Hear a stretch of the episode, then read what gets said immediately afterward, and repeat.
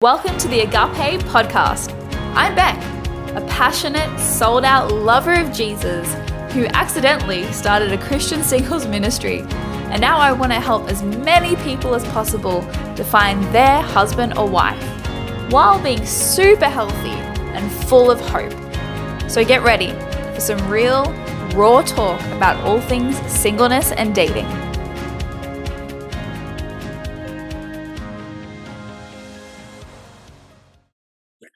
Guys. Welcome to the podcast, the Agape podcast. I am your host, Bec Chamberlain, and I am so excited to talk to you today about seeking God in our dating lives. So, I posted about this in one of my Facebook groups recently, and just based on the feedback I had, I was like, oh, I actually should do this as a podcast. This is really cool. Because basically, what I had said was, hey guys, I love this group and I love that we're all so open to um, asking questions and seeking advice in this group. But let me ask you before you post, do you ask Holy Spirit first? Are you actually going to the Father and asking Him your questions before coming to the group and hearing from us? And I, I said this for a couple reasons, but one of them was that nobody knows you as good as the Lord, right? He's there with you every moment of every day. The Holy Spirit literally lives inside of you. The Bible talks about the Holy Spirit being your counselor. Um, he leads you into all truth, you know, uh, your helper. And I'm just like, wow, why would I not go to him first? And I know I, even I, get stuck sometimes in my own life and I can go to people and I can ask questions and I realize, oh, I actually even haven't even asked the Lord this yet. And he's the one that I want to hear from. Another reason where it's so important to hear from the Lord is that everybody has had different experiences. And what worked for one person probably doesn't work for somebody else. So, if I have a specific situation regarding dating and I put it out into a Facebook group where I ask for advice, um, you know, there might be a, an absolute myriad of answers. and oftentimes, I think sometimes people just ask the questions because they're looking for confirmation to back up what they're already thinking to do. But also, there's not a lot of wisdom in that because they're not coming in a, from a place of being teachable and actually seeking the Lord and going, okay, God, what are you going to say? And maybe you'll use these people. But it's oh, I already have an idea and I think I'm right and I actually really want to make sure um or I want confirmation or I am looking for other people that are going to corroborate. and so then I'm like, cool, I'm going to go off on my merry way. But you know, so many people have so many different experiences. And what I love about the Lord, and this is what I really encourage in my uh, course for women as well, they seek the Lord for themselves my course is not a one size fits all. And I love that because what the Lord is going to speak to Sarah about will be completely different to what he'll speak to Nicole about. And it might be around the exact same topic. And that's why I see a lot of these courses and it's like, you know, very uh, head knowledge or it's very, um, you know, you doing the work on your own, your heart work on your own. Or even, you know, one size fits all, do this and get the man but I'm like, but what works for one person might not work for Sarah, you know? Um, and so we need to seek the Lord for ourselves. And I love seeing, specifically in the course that I have, the women will have just such profound revelations, and they're all completely different about the same topic. And this is what I think it comes down to the Lord knows your heart, He knows what your past looks like, He knows what you can handle. One person might be able to talk about um, you know, their testimony, for instance, their relationship with God.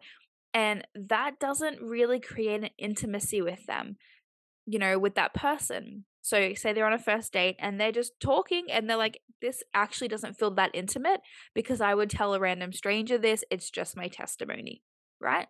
Whereas somebody else might start telling their testimony and all of a sudden they feel so close to this guy or girl and it's a first date and they're going really deep and they're talking about things where oh they're actually not guarding their heart their heart is getting so invested and it's actually getting invested past the point of commitment that they're at And if you have ever followed me or heard anything I've ever said, it really is that your level of intimacy needs to match your level of commitment.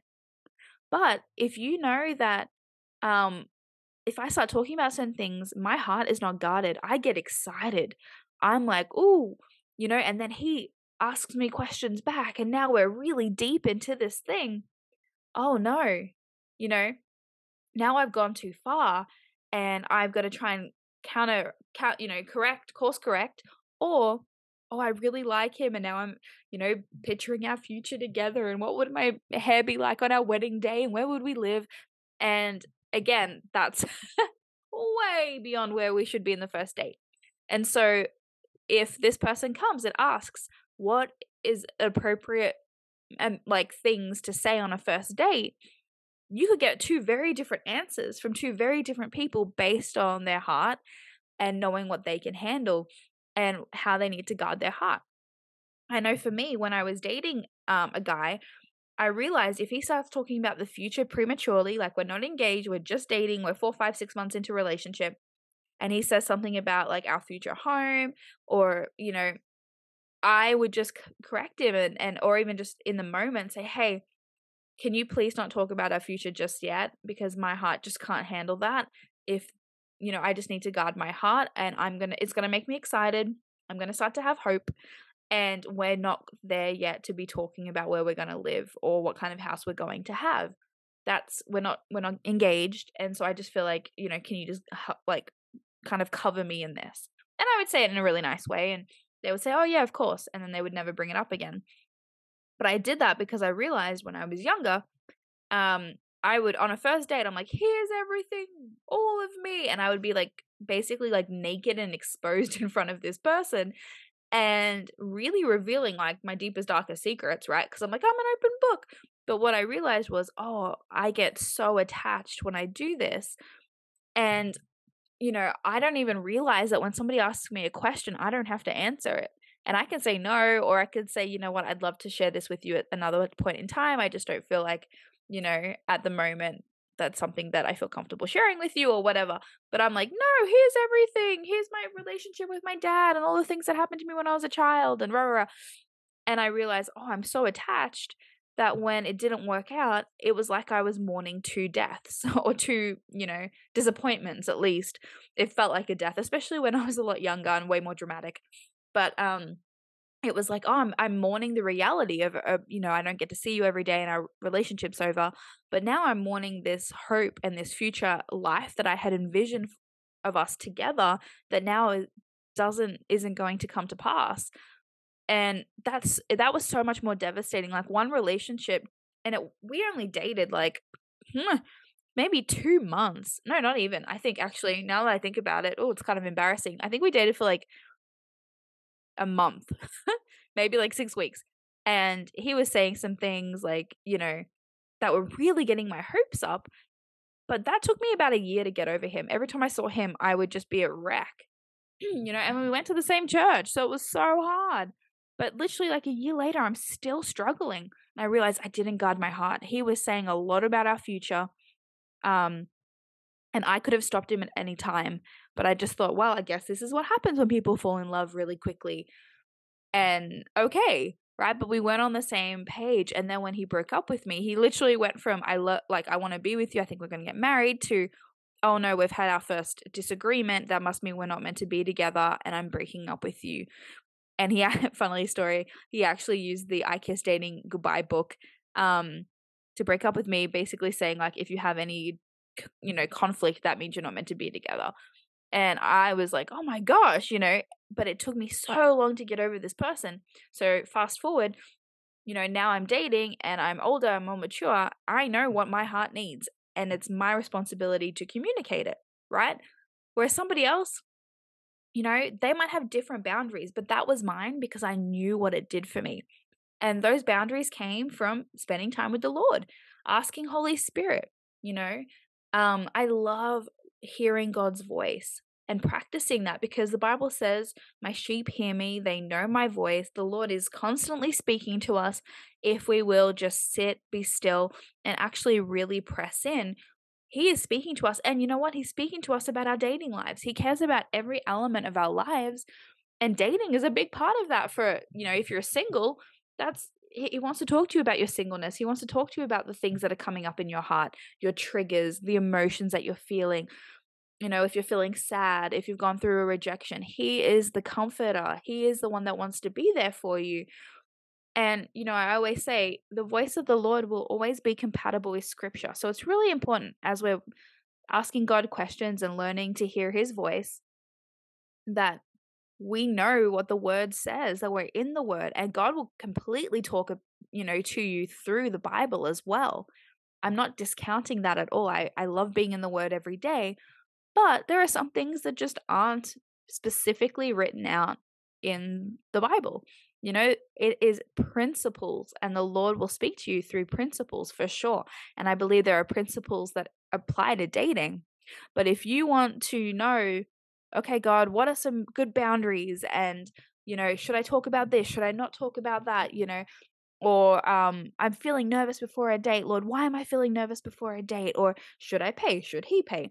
All, you know, just these things that, you know, the Bible doesn't explicitly speak about, you know in one verse it says to take up your sir your sword the other one it talks about you know laying it down and it's are they both right you know take your sword but then it's like take nothing you know to protect yourself.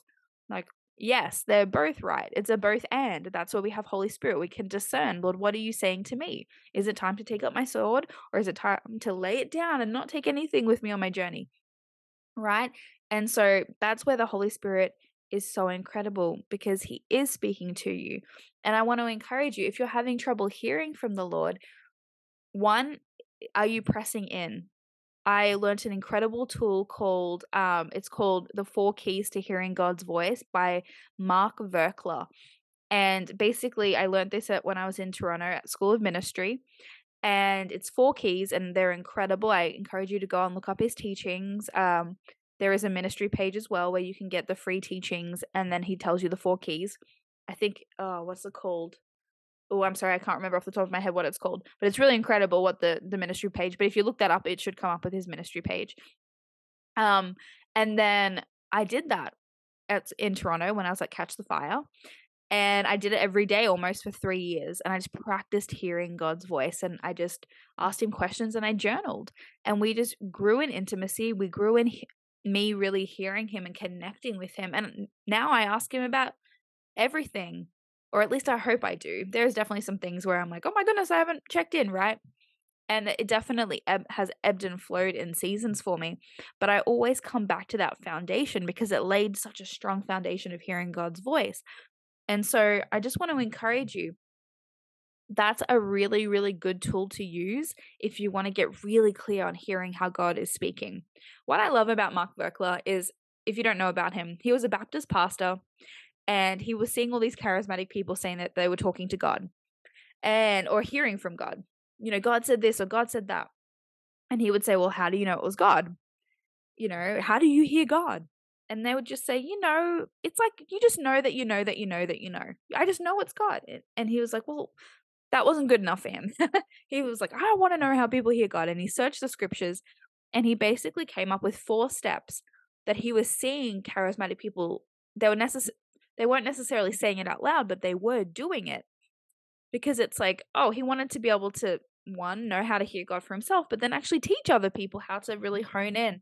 And he found a scripture in um, Habakkuk, which talks about um, you know, looking for vision. And I'm gonna butcher it, but it's so good um, you know, st- being still, looking for vision, hearing from God, and then writing it down. And th- that's basically the four keys. But he walks you through what that means and the power behind it. And so um, it's really powerful. I encourage you to go uh, through that if you want to get really good at hearing the Lord. For me, I was like, man, for years, I've been trying to obey the voice of the Lord in my life, but I didn't know how to hear him, right? so I was I was going to a different denominational church where we weren't taught how to hear God's voice. And I was like, I want to please God, but should I like go on a mission trip to this place or spend a year, for instance, in Canada, or should I stay in Australia? I want to go to school of ministry. Um, but is that what God has for me right now? And I don't I didn't know. I just was like, I think it's a good thing to do. I'm not feeling that it's a no. Okay, I guess I'm going to do it, right? And that was kind of what my Christianity was like. It was trying to discern as best as I could what God was on and trying I really wanted to please him and serve him and and do what, you know, I felt like he was in. But I didn't know what he was in. I couldn't hear him. I didn't know what he was saying to me. Um, you know, the the Bible didn't say go to Canada. So I was like, what you know, what do I do? And so having this teaching really transformed my walk with the Lord because I just learned to get really still in his presence and to seek him on things. And there's some things that I still struggle to hear him on, but it definitely really helped me to hear him a lot clearer. The other thing, if you're struggling to hear the voice of the Lord, one, do you believe that you don't hear him? Because if that is a belief that you have, then that thing, you know, that is actually not truth. And for me, I had to repent. I repent of believing the lie that I don't hear you. And when I did, it was like a veil was lifted and I started hearing the Lord. I'd believed that lie for so long, it kept me in bondage and it kept my ears deaf to, to what he was doing and saying. So that was one thing that I did. Also, uh, you know, habitual sin can really um block the voice of the Lord. And it's not on his end, it's on our end, right? We we're not sensitive to the spirit. We're not sensitive to what he's saying. Now God can come in different ways. Yes, he can come as a still small voice. Uh, and that's usually how he comes for me. Like I just hear him in the, the his voice in my spirit, and I'm journaling, and I hear what he's saying, and I'm like, okay, I know this isn't me. I can tell, and it's compatible with scripture. And you know, I, I, if it's something directional, again, you want to use wisdom. You're taking it to your community, right? And we'll talk about that in a sec. But habitual sin or just sin in your life can hinder you hearing the Lord on your end, right? Because oftentimes it causes us to pull away, it causes us to feel shame, us to feel like we can't approach God. He is right there, ready, willing, and waiting. And so, if that's something that you're going through, going and just repenting and turning from that thing and turning to the Lord can also really open those airwaves so that you can hear clearly. Um, but that's that's really what I feel like the Lord is wanting to say to you today. Like He is wanting to speak to you. He is speaking to you. It's just about tuning in. It's like that radio. You're just getting fine tuning, hearing Him. And then when you start receiving words, making sure one, it's compatible with scripture. So, you know, it's it's not necessarily like every single thing you hear has to be in the word. So for instance, sun, we know Sunday school is a good thing. Um, you know, teaching kids on a Sunday about Jesus is great, but it doesn't the Bible doesn't say anything about Sunday school. Same with the Trinity. The concept of the Trinity is there, but the word Trinity isn't, right? So, like, stuff like that has to be compatible with Scripture. So, that's the first thing. And second, make sure that there's community that is coming and testing the word with you. So, if you're hearing from the Lord, make sure you're bringing in wise counsel and people who are mature in the faith and say, I really feel like this is what God's saying, especially if it's a directional word, right? Um, there's nothing worse than you hear these stories about somebody, oh, God told me to go to Africa, and they just go to Africa, and it's like it was never there was never wisdom in stewarding that word. There was never wisdom. Okay, is this from God? Is this from the enemy? Is this from my flesh? I I want to discern the spirits, make sure it's from Jesus. A way to do that is to bring in wise counsel. You know, make sure that other people um are actually you know uh, corroborating what I'm feeling, and you know it's been confirmed multiple times you know, and then I'm still using wisdom, right? I've heard God say things or people have prophesied over me and I've just put it on the shelf. Okay, we'll see what happens with that, right? I'm not going to change my whole life based on a word. It's a great word and I pray that it comes to pass and I'm going to declare it as if it is. But I'm going to wait for the confirmation. I'm going to submit it to mature and wise leaders and I'm going to see what happens. And so that was two of the things that I encourage people in the group to do was one, if you're going to post questions, and questions are great and we love feedback, but first, what is Jesus saying to you?